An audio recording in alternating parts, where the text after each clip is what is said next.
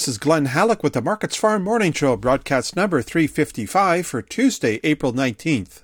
ICE canola futures are mostly lower on Tuesday morning due to pressure from weakness in the Chicago soy complex.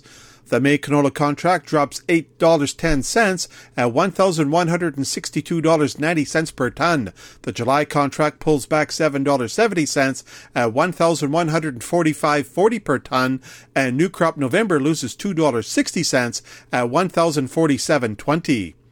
A downturn in global crude oil prices is putting pressure on edible oils. In turn, that's generating losses in Chicago soybeans and soy oil. However, there are gains in Malaysian palm oil and European rapeseed. Below normal temperatures combined with a midweek Alberta clipper and a weekend Colorado low will likely delay spring planting on the prairies, especially in the eastern half of the region. The canola market will be positioning ahead of Stats Canada's forecast on planting intentions for 2022. The federal agency will release its long awaited report a week today.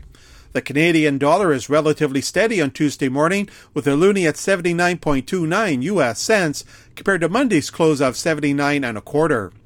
The United States Department of Agriculture reports a private sale of 123,650 tons of old crop soybeans to unknown destinations. The USDA issued its crop progress report yesterday afternoon, and for the week ended April 17th, planting of U.S. corn doubled to 4% complete. Soybean planting is just getting underway at 1% in the ground. The seeding of spring wheat bumps up 2 points at 8% finished. U.S. winter wheat eases back two points at 30% good to excellent.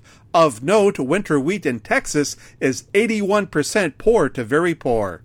Rounding off prices at the Chicago Board of Trade, soybean futures are lower on Tuesday morning. The July contract is down 4 cents at 16.89 and a half per bushel. July soy oil pulls back more than 9 tenths of a cent at 77.15 US cents per pound. July soy meal bumps up $1.20 at 461 and a per short ton. Corn futures are lower this morning. The July contract loses a nickel at 802 per bushel. Chicago oats are lower as well, with the July contract down 11 cents at 735 and a half. The U.S. wheat complex is steady to lower, with Chicago July losing a penny at 1127 and a half. Kansas City May dips a half cent at 1188 and a half and Minneapolis May is unchanged at 1178.